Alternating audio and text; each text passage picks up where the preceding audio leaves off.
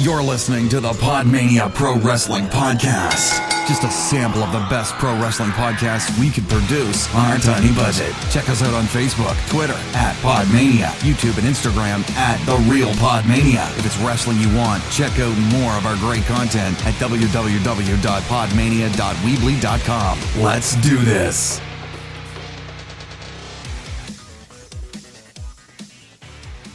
Hello, hello, hello, and welcome to another episode of the Podmania podcast. I'm your host, Rob Goodwin. I'm joined once again by Garth Jackson. How are you, my friend?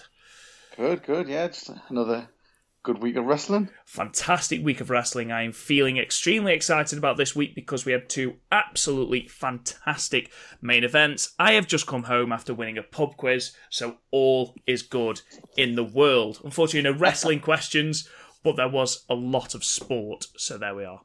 Um, but yeah, we'll be reviewing Ring of Honor 359 again from Fairfax, Virginia, and we'll be looking at Impact Wrestling from the 2nd of August. All in all, Garth, what did you think of these shows? Really good. Um, I thought Ring of Honor was. I, th- I think actually both of them were probably better than last week. Um, definitely Ring of Honor. That main event was unbelievable. Yeah, Ring of Honor seemed to flow a lot more um, than it did last week. I think Impact, we talked last week about how they seemed to forget that they'd got a load of backstage segments they needed to plug. And they seemed to jam them all at the end before the main Yeah. event. And obviously, that wasn't an issue this time, which Yeah, is there was none of fantastic. Um, but yeah, I thought Impact was definitely a more cohesive show. I thought Ring of Honor was fantastic. I thought it was a really good show. That main event, I gushed to you earlier Yeah. today about how good that main event was, and we'll talk about it shortly because we'll start with um, Ring of Honor. Um, the only thing I wanted to talk to you very, very briefly about was, and we talked about this before we came on air, about how the opening match between Chris Sabin and Silas Young, it was originally scheduled to be a triple threat, including Austin Aries, to the point where he was actually on the poster for that episode, yet didn't show up. Hmm. Does that bother you, or not Um, really? Not really. I mean, he's he's got enough championships as it is anyway. That is true. that is true. Um, for me, I was just. He showed up last week to do commentary on the main event, Mhm. uh, on the six six man tag match, um, and we both said, "Well, is there really a need for him to show up? Really? Mhm. Because you know he's not in the championship picture. Obviously, Jay Lethal had just picked up the championship. Um, maybe he's going for a different championship, and then he just wasn't on the show, which Yeah, seems quite wonder strange. If, um, I wonder if they just couldn't get him for that taping. Maybe, maybe, especially if it coincides with an impact taping. Mhm. Um, but like I said, I don't think it really impacted the show at all. We'll go. We'll get straight into it. Uh, Ring of Honor episode 359, again from Fairfax, Virginia, and we kicked straight in to our opening match. There was no messing about this week with Ring of Honor. There was not one backstage segment. There was not one wrestler backstage giving an interview. It was literally match, match, match. And I think the Yeah. show, because they gave the matches time to breathe, they gave the matches time for everyone in the crowd to become invested in the matches, even if they weren't so at the start. And I'll talk about that a bit later. Um, I just, I really enjoyed this show. Really enjoyed it. Um. So we started off with a Ring of Honor Television Championship number one contendership match, and we started with Silas Young, uh, the last real man of professional wrestling, taking on Chris Sabin, who was accompanied to the ring by Alex Shelley, who then went on to commentary with Ian and Colt. Um, great match, really, Yeah. really good match. Um, overall, I think this was probably my second favourite match of the night. I thought that Silas Young and Chris Sabin complemented each other very well. Um, and I thought that Chris Sabin looked just absolutely fantastic. I really Yeah. did. Um, massively over with the crowd as well. Massively Definitely, over. um, they definitely sort of the matches, like you said before, like sort of really a good flow to it. There, wasn't really any, um, there wasn't really any sort of one man on top for any period of time. They're just both getting the moves in, both doing the counters. Um, just really good sort of showcases, really. Yeah, really good. My favourite bit of this match, genuinely, was um, probably about five minutes in, where obviously the pair of their finishers, Misery for Silas Young and Cradle Shock for Mm-hmm. uh, Chris Sabin, requires a fireman's carry, and they constantly reversed each other's fireman Yeah. carry into their own fireman's carry, and I just thought it flowed really, really well. Um, the styles, as I've already said before, I thought it was um, quite a cohesive match because you've got Chris Sabin who's quite a high flyer. Um, the commentary team did a fantastic job of really building Chris Sabin as this fantastic junior. Talked about his time in the best of the Super Yeah. Juniors, his defeats of Kushida, El Desperado, people like that. So big names in New Japan. Um, I and think ha- that, I think that's where um, Shelley being there really helped yes, because he was bigging him up as Yeah. a singles competitor. And Colt Cabana actually said that, you know, you know him, Alex, more than anyone else. You know, what can you tell us about this? And Alex Shelley, like, there was one point where Chris Sabin got to the top rope, and you heard Alex Shelley say, Oh, he's got the world's best missile dropkick just before he hit it. And Yeah. just that sort of insight really added something to the match. Um, obviously, knowing what we know now, we know that Alex Shelley has unfortunately retired from professional wrestling. Um, on the taping, they just mentioned his injury, uh, saying he got nerve damage and concussion. Um, and Alex Shelley sort of almost laughed it off, didn't he? He almost said Yeah. like, "Well, I'm I'm fine now. You know, I can talk, which is good. You know, it was a bit of a kick in the teeth, lol." Yeah, Which you know, he was he was sort of making a joke about the entire thing. It's just it's sad that obviously it's taped, and obviously we know looking back at it what has happened. yeah, But the match carried on. Um, there was really, really good reversals from both uh, from both men. I thought Silas Young, despite his size, and Colt Cabana saying, you know, he's twenty pounds heavier than uh, Chris Sabin. There was a lovely moment where he got into the uh, got into the corner and stood on his head on the top rope yeah, before flipping, hitting the top rope with his legs and attempting some called some sort of almost moonsault finisher. And Chris Sabin got out of the way and uh, Silas Young landed on his feet. But it, it was like, holy shit! yeah. A man of that size should not be Yeah. able to do that. I really liked him actually. He was quite. I don't know. He had a real sort of old school look and feel to him as well. Well, I think Like that's where his of- gimmick comes from. That sort of Yeah, last like- man of professional wrestling. He's like a sort of Magnum TA Jake Roberts type. I can see Jake Roberts in him absolutely, but that's what I mean. Like he got this old school wrestling feel, and then pulling something like that out of the bag was just a case of bloody hell. Yeah, That's quite impressive.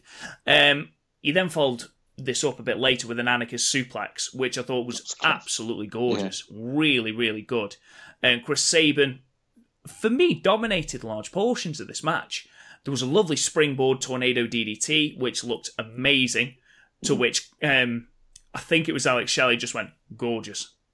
yeah. That was it, just he- one word, gorgeous. Yeah, best in the world at doing that. Yeah, which I mean, that, that is absolutely one is. of his sort of signatures. Yeah, Yeah, absolutely is. Everything that Christopher Sabin, and to his credit, Silas Young did in this match was crisp. It was just a really, really good match. yeah, Um, I spoke to you again before we came on air and said that um, Silas Young's obviously held the television championship twice before and quite recently as well. Um, so I did think in my head, do you know what? This is Chris Sabin's to win here. yeah. And obviously, I think Chris we were Sa- set, setting that up anyway. Yeah, yeah, and I think with Alex Shelley unfortunately announcing his retirement, obviously they didn't know that at the time, as I've said before, but I think it was possibly in the offing. Um, it w- it made sense to sort of build Chris Sabin as a singles competitor, obviously because the Motor City Machine Guns are no longer. Um, so Chris Sabin won um, with a um, what's it called? Cradle Shock Cradle Shock. um, one with the cradle shock, pin Silas Young, and yeah, for the victory, a much deserved victory. Punishment Martinez came to the top of the ramp, sort of held the belt up. Very interesting commentary from Colt Cabana, who said um, it'll be Chris Sabin to take on whoever holds the Ring of Honor TV Championship, yeah, depending on when he decides to cash it in. Mhm. Now, I assume that's just a the wrong turn of phrase, because surely if Chris Sabin is the number one contender, Punishment Martinez will only lose it to Chris Sabin. Yeah, So I'm not entirely sure. Obviously, um, we've got another couple of weeks before the next Ring of Honor pay per view, which I believe is Death Before Dishonor. I think. um, but I assume that is where we'll see Punishment Martinez versus Chris Sabin. I think, personally, that we will see Chris Sabin with that title. Do you think? Um, I mean, how many title defenses Punishment Martinez had? I believe he's had 2 Mhm. Um, so well, potentially with you know everything that's happened to Alex Shelley, I think it will be um, Alec, um, Christopher Sabins to win. Yeah. Personally, that's I- I that's mean- just me. You can see, I can see it happening. Um, it because it keeps him hot as well. Because obviously the the Motor City Machine Guns sort of really well known. With Shelley retiring, people might think, "Oh, is that it for sort of Chris Sabin as well?" Mhm. Give him the title, and it keeps him sort of hot, and it keeps him at the top end of the card. Yeah, absolutely. Well, Death Before Dishonor is September 28th. So there's still potentially a lot that can happen. Um, but I am to assume that Punishment Martinez will hold that till at least September the 28th, and that'll be where we get Sabin versus Punishment. That is why, I am assuming is going to happen. Uh, this led us straight into our second match. As I said before, there was no breaks for anything backstage or anything, you know, anything else like that. Um, so we got Marty Skrull, the villain, who got an almighty pop, a Yep. ridiculous pop from uh, the Fairfax faithful, um, taking on the superhero Hurricane Helms, who came out with the superhero championship, which actually is a decent looking title if we're going to Yeah, be honest alright. with ourselves. I like that. I liked all the, the intro, and I liked this music and everything. It was quite sort of, well, like a heroic, like sort of movie theme. yes, he lives his gimmick, I think is Yeah. fair to say. Um, the only problem is with a gimmick like that is you are building yourself a ceiling because there's no way Hurricane Helms is going to be challenging for the Ring of Honor Championship. Nah, Um, I can't believe it's actually still a thing. The Hurricane. no. And to be perfectly honest, I can't. I still can't believe that Hurricane Helms is still wrestling. They did a tail of the tape before this match, and Hurricane Helms made his professional wrestling debut in 1991. He's uh, the same age as Jericho. Yeah, he is. he's good mates with him. Hmm. 1991, which means that the man has been wrestling for 27 years. He still, still looked all right. Still looked alright. The match was a good pace. I think it helped that he wasn't wrestling with someone of a ridiculously quick pace or someone Yeah. who was ridiculously, in air quotations, flippy. Um, but yeah, I was, really, really enjoyed this match. yeah, it I think this, this was probably match. my second favorite. See, for me, this was based very much on character, and that's where Marty Skrull flourishes because he he's so charismatic Yeah. that anything he does is just perfect. Um, and Hurricane Helms, obviously, his entire gimmick is character based. You know, it doesn't matter what he does in the ring. Yeah, Um, you know, he's going to he's going to get across because of his character. So, to that extent, it was a really good match. It wasn't my second favorite, wasn't my favorite match. It was a good match. It was a serviceable match for me. I just thought the, the in ring story was really well done. The in ring Um, story was really well done. Yeah, I liked even at the beginning where Skrull refused to shake his hand. Um, that, that whole again, well, it, it works because you've got the hero and the villain. It's sort of like a ready-made feud. Skrull couldn't quite seem to understand whether he was the heel or the face in this. I think the I think the crowd helped him with that one. Yeah, um, because no matter what he did, whether it be spitting, which is what he did, uh, refusing to shake hands with Hurricane Helms, which he did at the start, throwing his shirt at him, the crowd would not boo him. They would not boo him. And don't forget, of course, the call for Marty Skrull's finisher, the crossface chicken wing, is him jumping around the ring like an idiot, getting the crowd pumped for them to, sa- you know, to all shout as one, chicken wing. So it's not exactly the most heel of finishers, is what I'm saying. Um, in this match, though, they built Marty Skrull incredibly strong. If you look at what Marty Skrull kicked out of in this match, he kicked out of an Eye of the Hurricane. He kicked kicked out of a top rope neck breaker. You know, he kicked out of absolutely everything that Hurricane called Helms the mo- kicked at him. Something called the mortifier. Yeah, the Mortifier was looked incredible.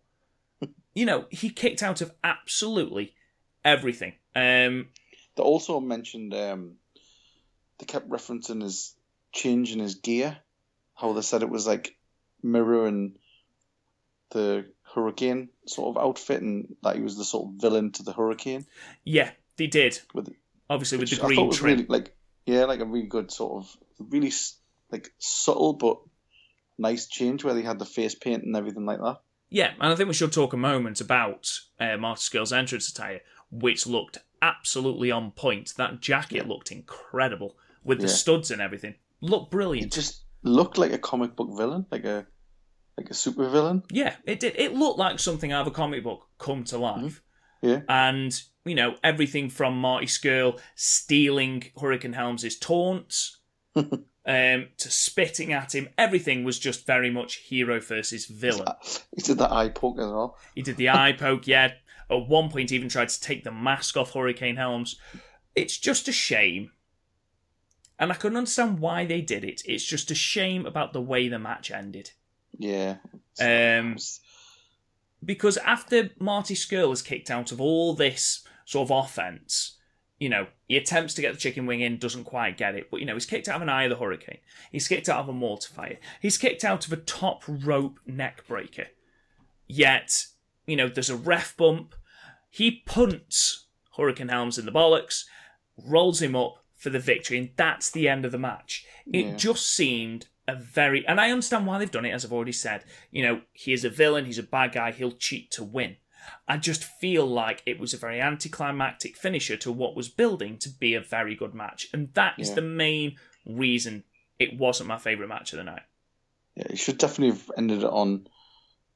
It's one of his sort of signatures or his finisher. I mean, he did the whole finger snap.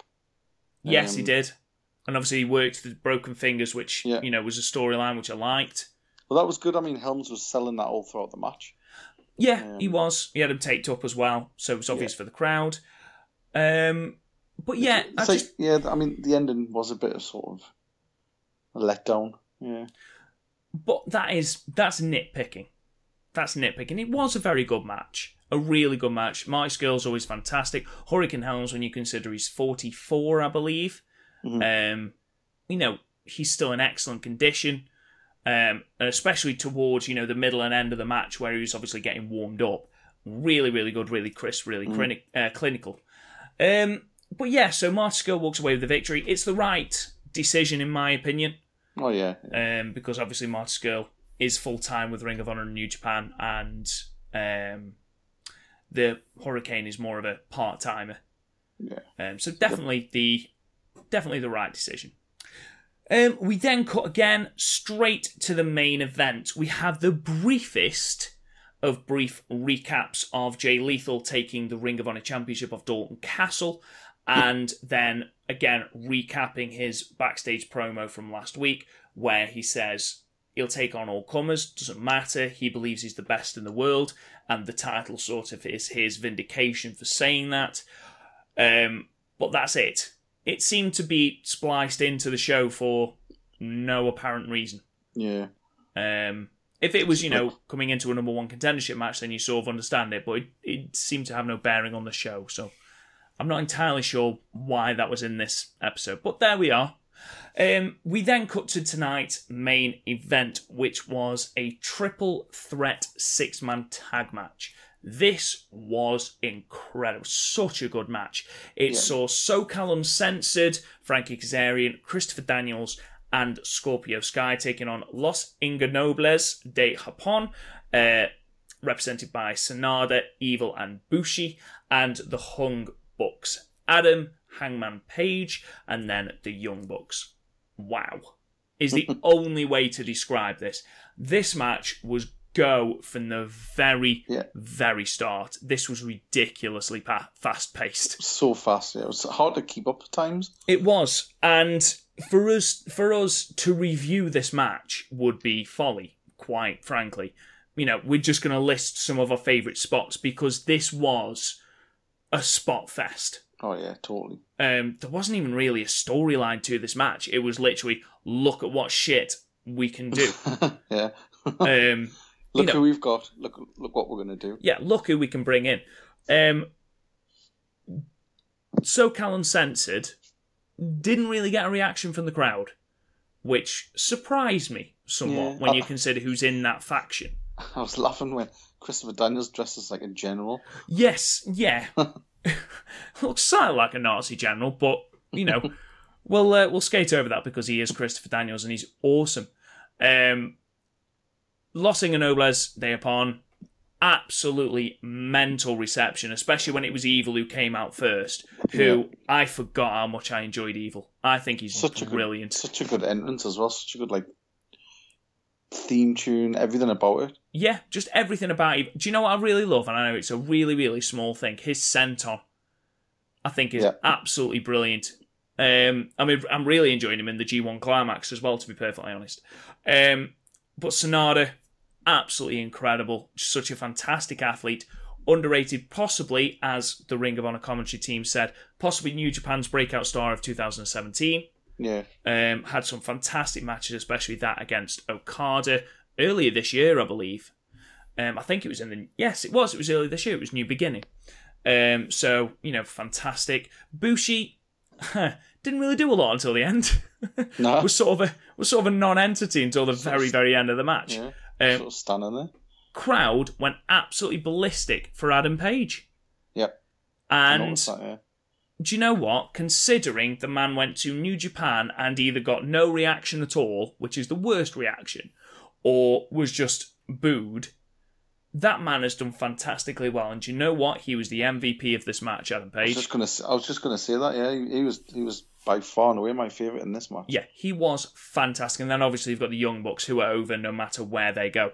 Yeah. I mean, where to start with this match, Garth? Well, um, Kazarian and Page started. They went for it. Yeah, obviously they had a massive feud uh, during last year, which culminated in a strap match. Uh, I haven't seen it, but I've heard it was brutal. These two didn't wait for the bell. It was actually Christopher Daniels and Sanada in the ring uh, Yeah. to start the match. Page and Kaz weren't bothered about that, just ran into the ring, started beating the hell out of each other. A really, really good spot for me was where uh, the teams of the Hung Bucks and SoCal Uncensored attempted to drop elbows on each other, and all Yeah. six men missed the elbows, and then all attempted a drop kick at the same time and then missed, whilst Lij were literally stood in the corners going, "What the hell is going on here? Seriously, what the hell is this?" Um, we then got just just little things, and these might not necessarily be in order, but just things like Sanada going into a, a moonsault, landing and hitting Matt Jackson with the um, skull end. Yeah, You know, just then everything was so seamless. It was beautiful. like picking up um, you pick up Evil and just slam him on top of. So, no, um, they picked up one of the young bucks and slammed him on top of um, Hangman Page. Yeah, Yeah. And then um, Evil came and did his senton. Oh, Evil Senton is absolutely amazing. The best Senton.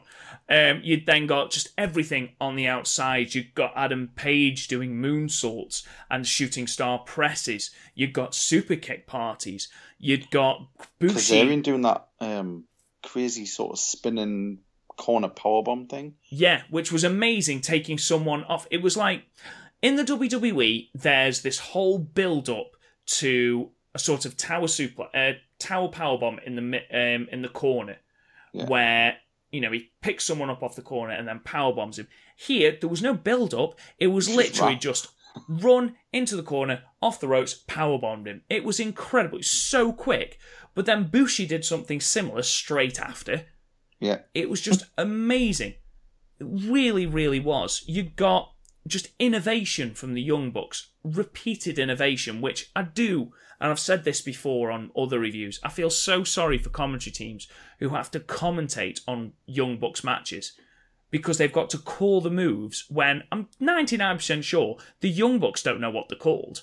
no, They, don't just do what, they're looks doing. cool. Yeah, they just Yeah. do what looks cool because they are one of, to be honest, probably the best tag team in the world.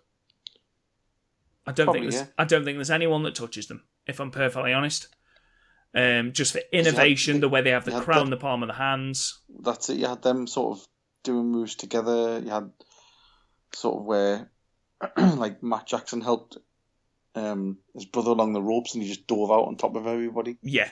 It was it, Um, honestly, it was such a fantastic match, and our review And then- will not do it justice. Then you had um, Adam Page come in and just clean up the ring. Yeah, just his little his flip over the top ropes into that amazing clothesline. Drop salt kick he did, where he kicked, I think was it Bushi out of the ring and flipped back onto Sonata, Yeah, who was on the floor. it was Like a drop- fantastic. yeah, drop salt. it was amazing. It really, really Then, was um, amazing. even sort of Scorpio had a couple of good moves. Um, he did like a twist and cutter over the rope. There was a moment where all three members of SoCal Uncensored went over the top rope at the same time, which was incredible. And then the Young Bucks and Adam Page did something similar. Um, There was the um, Japanese Destroyer as well by Bushi. Yeah, which looked incredible. You got the assisted last right from Adam Page and the Young Bucks, um, which I believe who kicked out of it was it Christopher Daniels or was it Frankie Um, Kazarian? It was. Do you know or not? I no, it was Sonata. And then, I mean, before that, you had the the mist as well, the green mist into the ref. Yeah, which sort of played into the end of this match, didn't it? Um, Bushi spat green mist, aiming for Frankie Kazarian. Frankie Kazarian ducked, and it hit the referee in the face. Bushi then took a move um, from Daniels and Kazarian. Daniels pinned him, and the referee obviously is still blinded by the green mist. So Frankie Kazarian has got his hand and is doing the three count with his hand, but before he can get to three, Bushi kicks out. What made me laugh was um, Christopher Daniels saying to Frankie Kazarian, "Why didn't you just count three? Like he count." can't see. What are you doing?" And the, I think it was Colt Cabana said that's the most honest thing that Frankie Kazarian has Yeah, he's the ever done. Um, There was a crazy, um, like a superplex, like outside. as well. outside, yeah, which looked like it hurt a lot. Um, unfortunately, and it played into the storyline perfectly, but I just I didn't want this match to end because I genuinely could have watched this match for hours. It was just such Yeah. good fun. Uh, the Briscoes interfered uh, in retaliation for what we talked about last week with SoCal Uncensored. Um, they hit Christopher Daniels with a chair, which meant that Bushi could hit the MX for the pin. Therefore, Lij came out of this match as the winners. Um, overall, Garth, a really, really good show. A really good showing for Ring of Honor.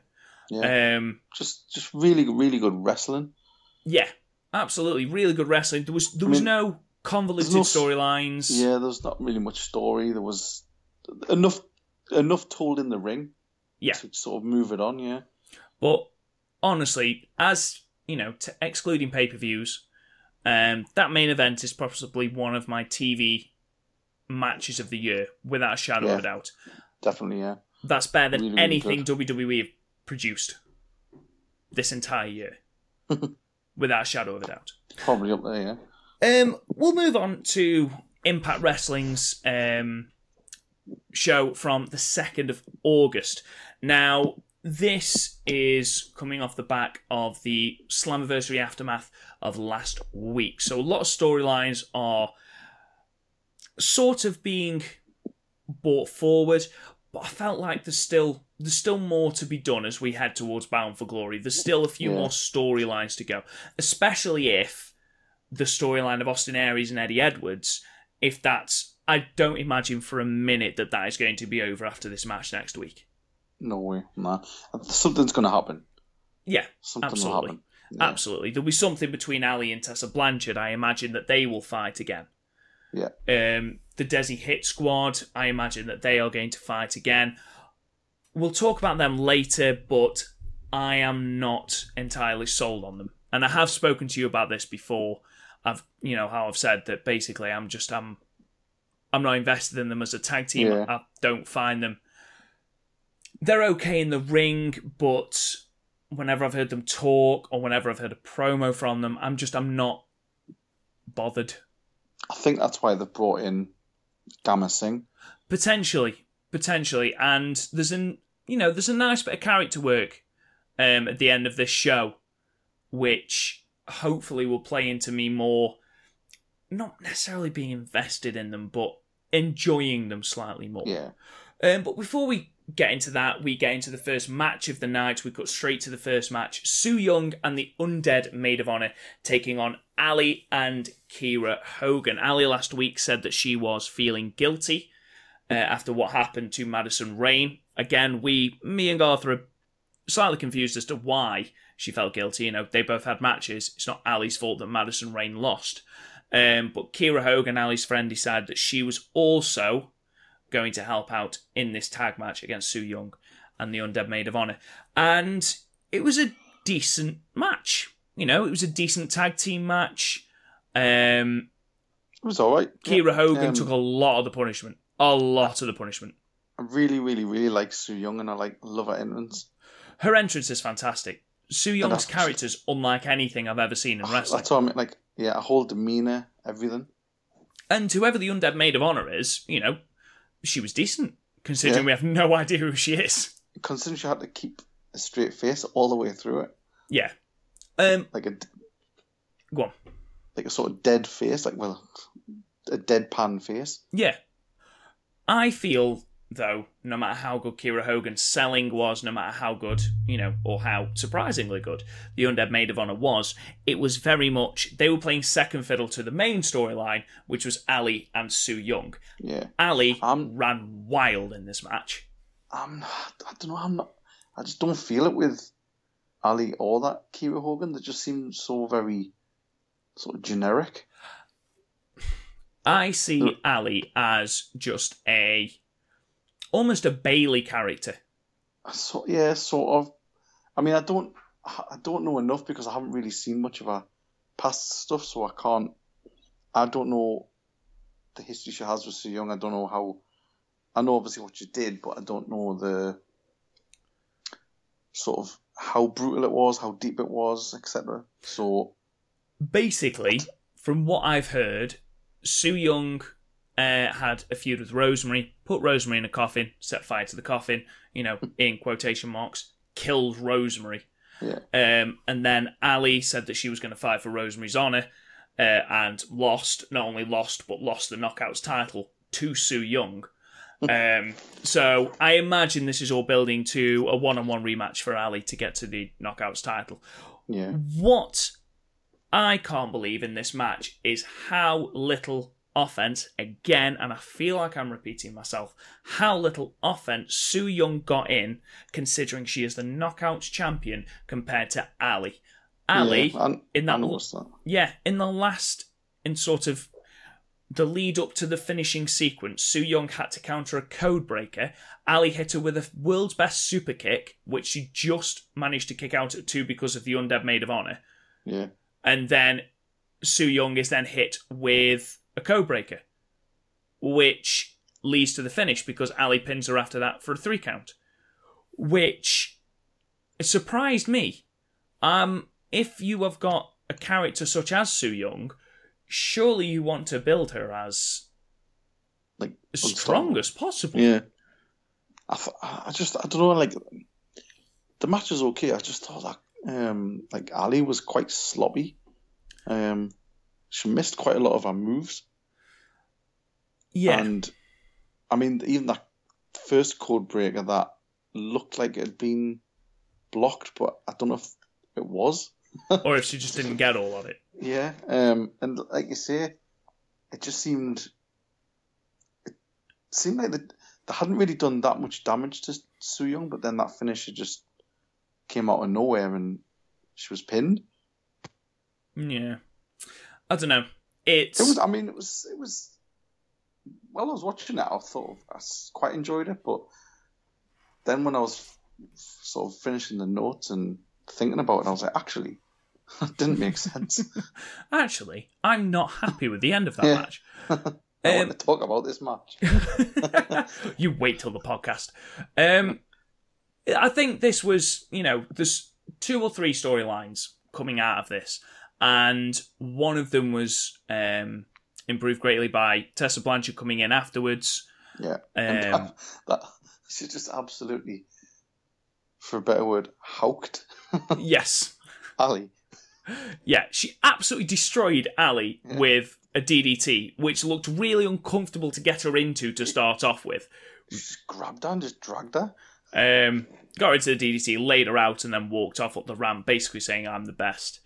Um, Post match, um, she has an interview and basically says that Allie, she says she's doing the right thing, but all she's doing is she's trying to get to the front of the queue to get another title shot. And Tessa basically says, you know, I know I'm horrible, but at least I'm honest about it. Yeah. And, you know, I've been winning. I should be the next one with a title shot. And she's right.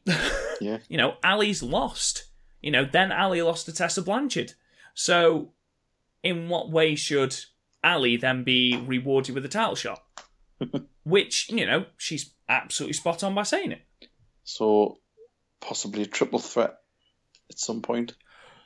Possibly. I mean, it- I don't think you can have Tessa Blanchard losing a title match at this point Yeah.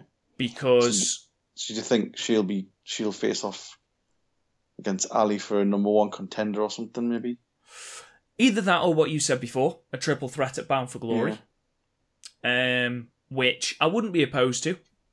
I think it'd be good. I think it would be very good. I think if it is a triple threat, I think it will be Allie that takes the pin. Mhm. Because I feel like Allie is one of those characters that can afford to take the pin and take the pin and take the pin, and it won't damage your character too much because Yeah. she's just a, you know, oh, golly gosh sort of face. So, you know, anyway, we'll see what happens. That's what happened in today's show. We're, we're merely speculating. Um, next, we are treated to the OGs in Homicide and Hernandez, taking on two jobbers who I genuinely didn't realise were in the ring until the start of the match. they were just stood in the corner, sort of huddled Yeah. together like penguins. I didn't even realise you were there. Um, the OGs are still in ta- possession of the ta- uh, tag team title belts, which aren't theirs. Um, this match lasts about 30 seconds Yeah. uh, before Homicide and Hernandez get the pinfall. Complete squash match. Absolutely nothing to talk about from this match. It's more what happened afterwards. It's just it's just a way of getting them in the ring, isn't it? And I suppose it, it it's better than having them just be standing there in the ring. Yeah, no, absolutely. Absolutely. You make you also, you know, the OGs, you cannot forget the OGs lost at Slammiversary, but you are still wanting them to look strong. Yeah. So, you know, they've done that. I'm not saying it was the wrong thing to do with the squash match. I'm just saying it's a squash match. There's nothing Yeah. more I can say. Nothing. Um, King takes to the ring, takes to the microphone, says basically that we're the kings of the streets now and LAX is dead. Um, at this point, LAX arrive. They have the biggest brawl, and Ortiz takes things way too far by getting an axe out. An, an actual axe. I was laughing at that. It was like, I saw it in the ring. I was like, that's a bloody axe. And then he went to hit him with it. I was like, no. Well, luckily, security arrived. Um, they got an ass, an absolute ass kicking as well from LAX. Um, Konnan eventually has to calm Ortiz down and calm Santana down before escorting them sort of to the ring to the back. Uh, The OGs scamper away back through the LAX clubhouse. Um, we get backstage, and because it is interesting, I thought to myself, well, why is Konnan saying no, don't attack them? Surely you want to attack them. Why would you not want to attack them? Um, but you know, he's very, very sort of secretive about why not. He just says that it was a trap and that he knows the game of the OGs. You Yeah. know, they need to hit and run. Basically, they need to just attack and then go without basically letting anger take over. Yeah. And you know, Santana and Ortiz understand that they're not happy about it, but they understand it, and you know, they get pumped and say, "Let's get those motherfuckers." And you know, you genuinely believe that when LAX and the OGs meet again, again, we assume Bound for Glory. When those two meet again, it's going to be an absolute bloodbath. Yeah. I think Slammiversary, but another- turned up. It's gonna it's gonna be it's gonna be like a no rules sort of Oh God, yes. Oh God, yeah. Oh God, Another yeah. street fight or something. Um, we then got to our um sort of classic match for the night, uh, which was from 2006, and saw Jushin Thunder Liger, clad in black, uh, taking on Petey Williams. Uh, we're not going to review it. Uh, if you want to go and see it, it's on the Global Wrestling Network. It was a decent match. Um, It's alright. my favourite bit of this match was seeing Hirooki Goto uh, Yeah. helping out Jushin Thunder Liger, but without his trademark mustache and beard. it w- he looked so fresh faced. Tanaka was there as well. Yeah, they were just so cute. It was it was nice. Um, Jushin Liger wins after interference from Goto with a Liger bomb. Uh, takes the win over Petey Williams. Decent match, um, but obviously, again, you need to fill time, I suppose. um, we then get um, our first proper backstage promo with Sami Callihan ranting about fans taking taking the piss out of his head, um, but says that tonight things will get personal, which made me laugh because I was like, if things weren't personal before, Yeah. why why are they now even more personal? Everything Um, with him is personal. That is true. He's a very very touchy bloke, isn't he? Um, but says that you know the Crist brothers will, and I quote, end the Lucha brothers, um, which will take us to our main event later in the night. Um, anything Sami Callihan does at the moment turns to gold. I absolutely love him. On the microphone, Yeah. he's brilliant. In the ring, he's brilliant. His facial expressions are brilliant. He's just a charismatic bloke. It just he reminds us of like a like a super intense version of Raven. Yeah, I can see him as sort of an, an heir to the Raven throne, so to speak. Like a sort of follow me type. yeah. Do you know what? No, I'm not going to say it. I'm not going to say it. He's I not like it as well. Yeah, absolutely brilliant. Like I say, when Sami Callihan was in NXT as Solomon Crow, c- couldn't care less about the man. Yeah. And then obviously once I heard that he'd um, sort of resurrected himself as Sami Callihan, or I know that he's Jeremiah Crane in um, Lucha Underground. Again, I wasn't really bothered until I watched matches with him in and watched his facial expressions and watched his character work. And now can't get enough of the bloke. Really, really cannot. Um, this took us to a match between the Desi Hit Squad taking on KM and Fallah Bahh. This is sort of following one from last week where the Desi Hit Squad ran in on Taiji Ishimori and Petey Williams, beat them down, and how we had a backstage segment between KM and Fallah Bahh about how Fallah Bahh needs to find his mean streak. Which honestly, me and you have texted each other and said about how much we love Fallah Bahh because he just Yeah. makes us laugh. The man stood in the middle of the ring, slapping his own head, saying "bah" repeatedly. if my girlfriend had have walked in and said, "What are you doing?" and she'd have seen me watching a man just in the middle of a ring, she already doesn't like wrestling, but she'd have seen a man in the middle of the ring slapping his own head, saying "bah" repeatedly over and over again. She'd just walked out, slumped her shoulders, and walked out disappointed in me. And it's depressing. It really, really is. But never mind, never mind. It was it was a good fun match and sort of um helped stories along.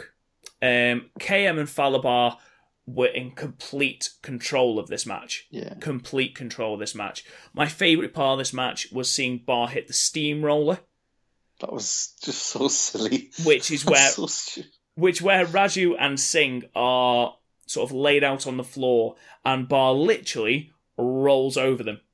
Uh, KM then does it as well, which is like okay, I can't imagine that hurts. Like does a really good um, At all. like a cro- like a sort of flying crossbody. he does, Fallah. he does. KM is pretty impressive, as is Fallah Bahh. Um, KM attempts to hit a slam but misses a slingshot splash. Um, he argues with Bahh, and this is the main point of the match. Um, he argues with Bahh because Bahh is supposed to distract the referee, um, but he distracts him at the wrong point, meaning that the Desi Hit Squad hit a double team on KM to pick up the win. Um, and Fallah Bahh and KM, you know, you see them looking very disconsolate afterwards, whereas the Desi Hit Squad, you know, they are very like, yes, we won. you know, we are the best tag team in the world. I, just, I don't feel it with the Desi Hit Squad. I felt more for Fallah Bahh and KM, bearing in mind that they are a comedy tag team who are due, you know, who are going to get absolutely nothing. Let's be perfectly yeah. honest. I felt more for them than I did over Desi Hit Squad, who I feel that Impact Wrestling are going to push. Yeah, definitely. Because they've got that. I don't know. Do they still actually do the whole Indian promotion? Um. Yes, they went to India because Sonjay Dutt um, got the X Division Championship while they were out there, which you know, you know, exactly the same as WWE before they go to India, put the tap championship on Jinder Mahal, that sort yeah. of thing. Um, I don't know how much of a success it was, but you know, I suppose they could be attempting to prime Desi Hit Squad to be the next thing. Though, you know, if he's if they're heels, I don't really understand no. how that would work. But then again, Jinder Mahal was a heel, so. But then again, they've got. I've said before, they've got Gama Singh, who's like a superstar there. Yeah, they could be using sort of the cheap. You know, like I'm loath to say cheap, but the cheap pop of having Gama Singh there. It was like when the authors. I hate comparing Impact and WWE, but because I've watched so little Impact, you know, the only thing I can say, you know, I can use is WWE as a reference point, is when the authors of Pain came and nobody knew who they were, putting them with Paul Ellering, who was such a storied manager, obviously yeah. having managed the Legion of Doom or the Road Warriors, then, you know, it sort of adds a level of um, legitimacy to them. Mm-hmm. And I'm wondering if that's what they're doing with Gama Singh. I think that's, I think they're using him to sort of let people because he's sort of the spokesperson. Yeah. So I wonder if they're keeping them away from the mic, letting him do more of the the sort because he introduces them and he does more of the backstage stuff as well. Yeah, potentially, potentially, and obviously there's a little bit of a backstage segment which we'll get into in a minute. Um, we cut backstage where Anthony Corelli is preparing his protege Dustin Cameron for his championship match with Austin Aries, which I'm loath to say it is the most predictable outcome of a match but it is the most predictable outcome of a yeah. match, isn't it? Let's be perfectly honest. It's it's, it's still a fun match. It's don't get me wrong, it is still you know it's still a really good match. The character development in Austin Aries and also in um, in Anthony Corelli it's yeah. really good. I really enjoyed the exchange between them, but this was never going to end in anything more than an Austin Aries retention. Oh yeah. Can you imagine the uproar if Dustin Cameron had taken the championship of Austin Aries. Jesus Christ, just beating Moose, you know, the crowd favourite Moose. And next week it's Eddie Edwards versus Dustin Cameron. Yeah, it just wouldn't have worked, would it? um, we got to uh, an interview with Johnny Impact. Alicia's interviewing Johnny Impact. Uh, he says before he can concentrate on anything else, he wants Kongo. Kong. Um, you know, Ever since he's come back, he says he can't find Kongo Kong, he can't find Jimmy Jacobs. He wonders why that is. As he says this, Jimmy Jacobs arrives, talks some bullshit to him, and Impact lays him out. Um, and Impact says he wants Kongo Kong, and he will not ask again. Decent, decent little backstage thing.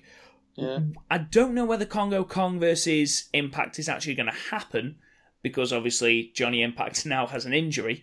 I believe yeah. he's dislocated his elbow. So whether this was actually taped beforehand, and hopefully we'll get our match either next week or the week after, or yeah. whether we are going to have to wait a little bit longer, which means that Impact's, you know, um, impending World Championship challenge is going to have to be pushed back as well. Uh, I hope not, and I hope we are going to see Johnny Impact before Bound for Glory. I'll be very disappointed if we don't. Yeah, unless they just keep keep him on the show just on backstage stuff. Potentially, potentially, or whether they have an angle where Kongo Kong, in inverted commas again, Kongo Kong is the one who gives him the dislocated elbow. Yeah, you know, work even more into the storyline. Mm. After considering they put him on the shelf last time. Yeah, exactly. I think it'd be a nice little story beat. And we then cut to the actual match, the actual Impact Championship match between Austin Aries and Dustin Cameron. Austin Aries is an absolute godsend. He swaggers out to the ring. He's in street clothes. He's eating a banana. It's amazing.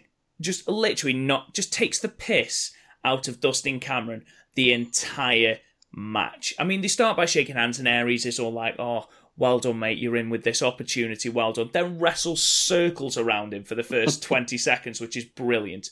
just claps at him like, "Oh, well done, mate." Slaps him on the back and Exactly, stands on him and walks over him. and then just stands to um talks to Anthony Corelli and says, "Is this your? Is this the best person that you've got? Seriously, this man is going to challenge me, is he?" And as he turns around, Cameron is standing up and is behind him, gives him a massive shove, a shove, shove, even pushes him. Um, Cameron, it's to be fair, Cameron looks fairly decent in this match. I know he doesn't get a lot of offense in, but he sells well, and what offense he does deliver, he delivers, you know, relatively cleanly. Hits a couple of arm drags. Um, this, of course, absolutely enrages Austin Aries, who hits a rolling forearm and a brainbuster. Well, instead of covering him for three, um, he pulls up after two, picks Cameron up by his hair, points him at um, Anthony Corelli, and then hits him with another brainbuster.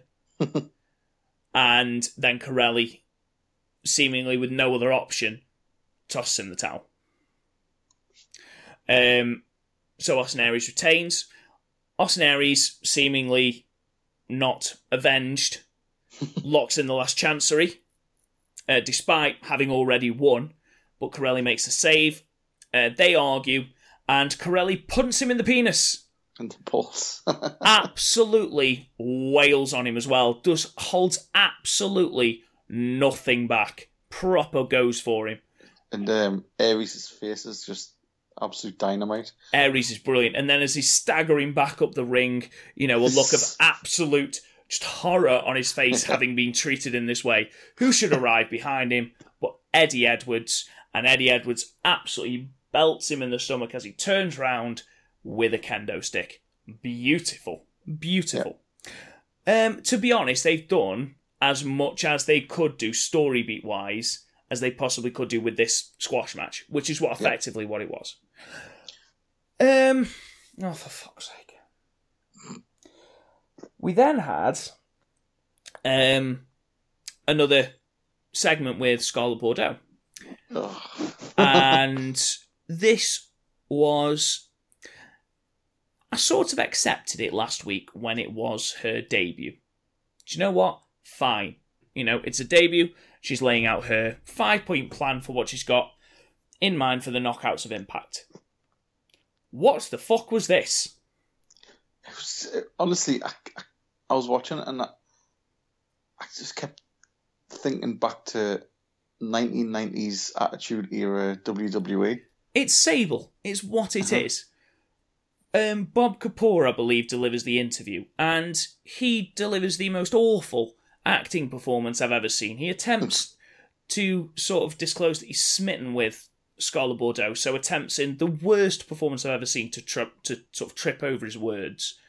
When she asks him what his name is, he goes bar bar bar bar bar bar bar, which no one does. no one does if they're smitten with someone. I'm sorry, unless you actually have you know some manner of affliction.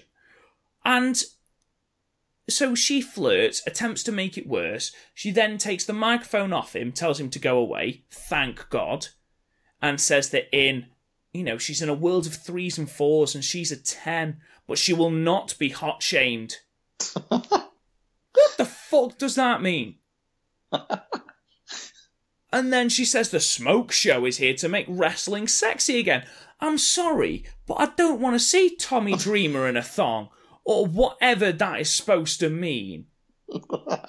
or Eddie Edwards versus Austin Aries in a bra and panties match. It was just, it was all just so awkward and forced. oh, it was shite. This was so mean- much worse than last week.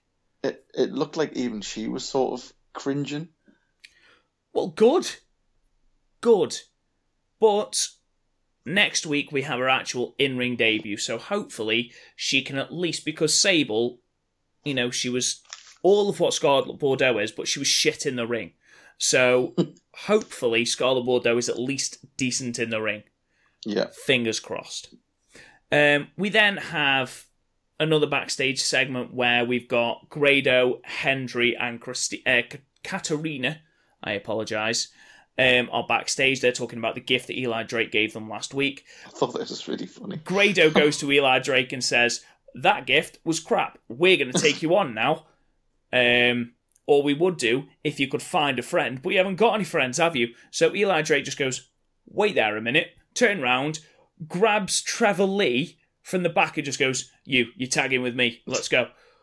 So we've then got an impromptu tag match between Eli Drake and Trevor Lee taking on Grado and Joe Hendry.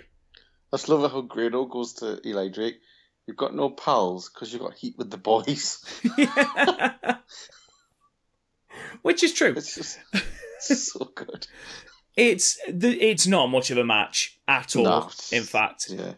um, Drake hits Grado with the gravy train and wins. Basically, Trevor Lee gets absolutely no offense in. In fact, I don't think he even comes into the match.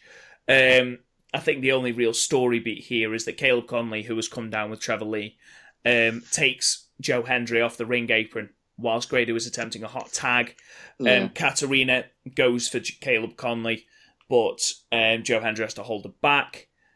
Um, while that's all happening, obviously Drake hits Grado and they win. Um, and then there's a little bit of discontent between Grado and Hendry after the Yeah, match. Drake Drake's sort of pointing at them, saying, "Look what happened! Look what they've done." Yeah.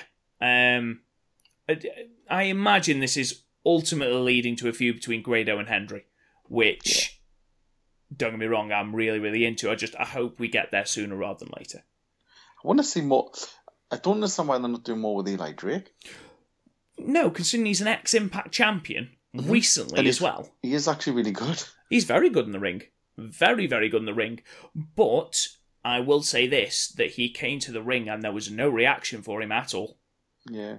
which is a shame. Um, whether it's just because of the place they were in, or whether it's because you know his sheen has worn off in the you know in the or because it's taped and it was just late on. I don't know, but I didn't find any notable crowd reaction when he came down Yeah. to the ring. Um, we then have a couple of backstage segments. Desi Hit Squad are celebrating their victory, them saying they're the best tag team in the world after winning effectively by fluke against uh, KM and Falabar. Gama Singh arrives, slaps them both, gets angry with them, then walks off. So the two look quite hurt by this.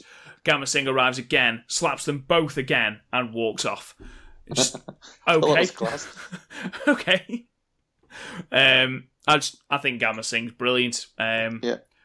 But we'll uh, we'll see what happens with the Desi Hit Squad. We've then got a video package saying about how good Brian Cage is, um, which you know fair enough. We then get Matt Sydal uh, backstage saying that Cage, yeah, fair enough. He's beaten me twice. I can't argue. He's the undisputed X Division champion. Um, Cage gave him a lesson. Now, that lesson he is thankful for because it means he's got to question himself even deeper. There are more things that he's got to sort of question. There are things that he's got to look at deeper inside himself. He's got to open his third eye even wider, if that's possible, Garth. Um, and what that means is, we know now, is that he will be taking on Pentagon next week, which that's going to be a cracking match. Yeah. That's going to if they give that time to breathe, that's going to be an absolutely fantastic match. Really, really good Yeah. match.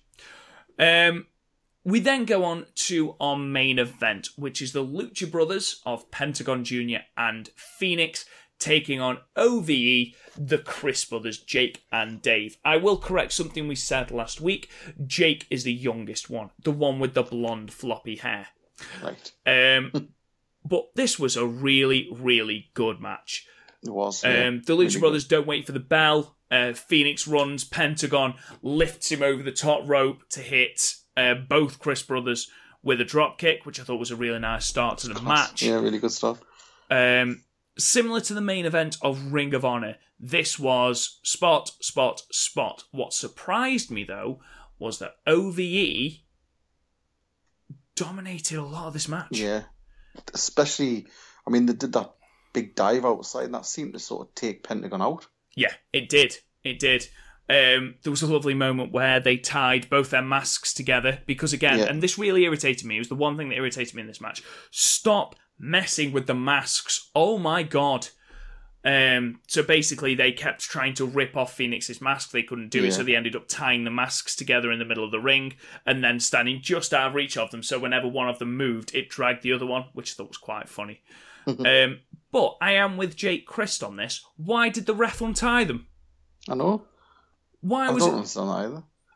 It was just it was ridiculous. Um, And then in the end, it, it took one of the uh, Crist brothers to it. yeah, it did. The ref had done like a terrible job, and Dave Crist had to go, "Oh shit, they're still together," and just had to literally Yeah. just rip it as opposed to untying it. Um, this then led There was some into Jake Crist. Go on. wicked slaps from Pentagon. Oh yeah, he unzipped Dave Crist, slapped him across the chest again. That looked like it hurt. yeah, Pentagon slaps constantly hurt. Now, note that Pentagon unzipped Dave Crist's jacket before he slapped his chest. Yeah. Dave Crist later on in the match delivered the same slaps or the same chops to Pentagon, but Pentagon had his jacket together or had Yeah. his body armor on. How the fuck is that fair? he wouldn't have felt a bloody thing through that.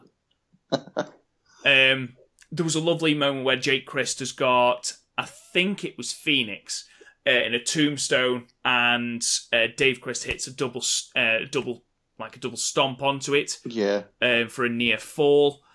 Um, a lot of super kicks going from uh, OVE. Again, they dominated the lot until pretty much the finishing sequence of this match. Um, their finisher looks bloody painful to take. Um, eventually, the Lucha Brothers made their comeback. Um, they hit Dave Crist with um, Pentagon gets him up into a fear factor, and then Fenix jumps from the top rope and it sort of aids him with a double stomp. kicks it. Yeah. Um, Jake makes the save, um, but Fenix then takes Jake out with a double stomp and then flies over the top rope, takes him out with a plancher. Uh, then they get Dave again, hit him with the exact same move again, this time for the victory. Um, to be perfectly honest, I thought the wrong team won here. Now, the reason I think that is because if you want to build momentum and proper heels to be reckoned with out of a OVE, you can't have them thwarted at every single opportunity. And every single Yeah. opportunity so far, or at least recently, Pentagon and Fenix, or Pentagon especially, seem to have gained the upper hand. yeah. Now, I think that I think maybe the only reason the they haven't had OVE win is because if they had, Callihan probably would have went for the masks.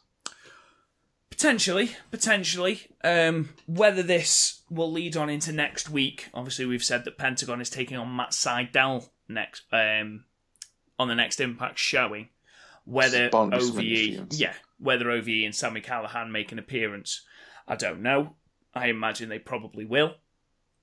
One last thing though, before we faded to black on Impact this week, um, Killer Kross got a promo, decent promo. Um, and he gave out one of his crosses, and we fade down, and we see that Anthony Corelli is laid out backstage. And that was it for Impact. Yep. Overall, a really good show. Thoroughly Yeah. enjoyable show. Good show. Um, Really, really good main event. yeah, really good main event. I feel anything with Pentagon and Fenix. I love the Crist brothers. Sami Callihan. I've already gushed about Sami Callihan in this podcast. Um, I think both, you know, sets of teams are really, really good, and I feel that both of them are going to be really, really good going forward in Impact. I wonder if um, thinking about it because obviously Pentagon is up against Matt Sydal. Sydal. Yeah. I wonder if there's going to be some sort of interference from OVE. Matt Sydal will help Pentagon, and they'll end up in some sort of six man. Um, potentially. I'm still not sure whether Matt Sydal is supposed to be a heel or a face, or whether he's a tweener. I think he's just. I think he's sort of in the middle, isn't he? Yeah. Um, depends what his third eye tells him, Garth. um, speaking of next week, the match is announced for next week. We have got Pentagon Jr. taking on Matt Sydal. Again, I've already said about how good that match is going to be. Yeah. Um, we have got the Desi Hit Squad taking on Ishimori and Petey Williams. So Right. I imagine that's going to be a good match. Mainly because I imagine Ishimori and Williams are going to carry them to a good match, but it will still be a good match. And then we have got Alisha Edwards returning to the ring against Tessa Blanchard, which is good. The more Tessa Blanchard I see, the more I'm happy with Impact. Yeah. Um, yeah, decent show, decent show. Um, and that's it, ladies and gentlemen. Uh, that was Ring of Honor 359 and the second of August's showing of Impact Wrestling. We hope you enjoyed the shows. We hope you enjoyed watching. We hope you enjoyed listening to our review. Talk to us on Twitter at, at Podmania. You can talk to us on Facebook. Just search Podmania Podcast. You can look for us on YouTube or Instagram at The Real Podmania. In the meantime, if you fancy talking to me, you can talk to me on Twitter at, at Real Rob Goodwin. You can find Garth at where? At Drummer Jackson. Okay, and we'll be back next Tuesday reviewing Impact and Ring of Honor. Chris will be back on Sunday reviewing um, the last bit of the G1 climax before he reviews the final in a single special episode. Thank you so much for listening, guys. Get some sleep. Well, yeah, let's, and then he can finally sleep and wash and eat, which will be greatly appreciated by all. but in the meantime, guys, thank you so much for listening, and we will talk, you, talk to you guys again soon. Yeah, speak to you soon, guys.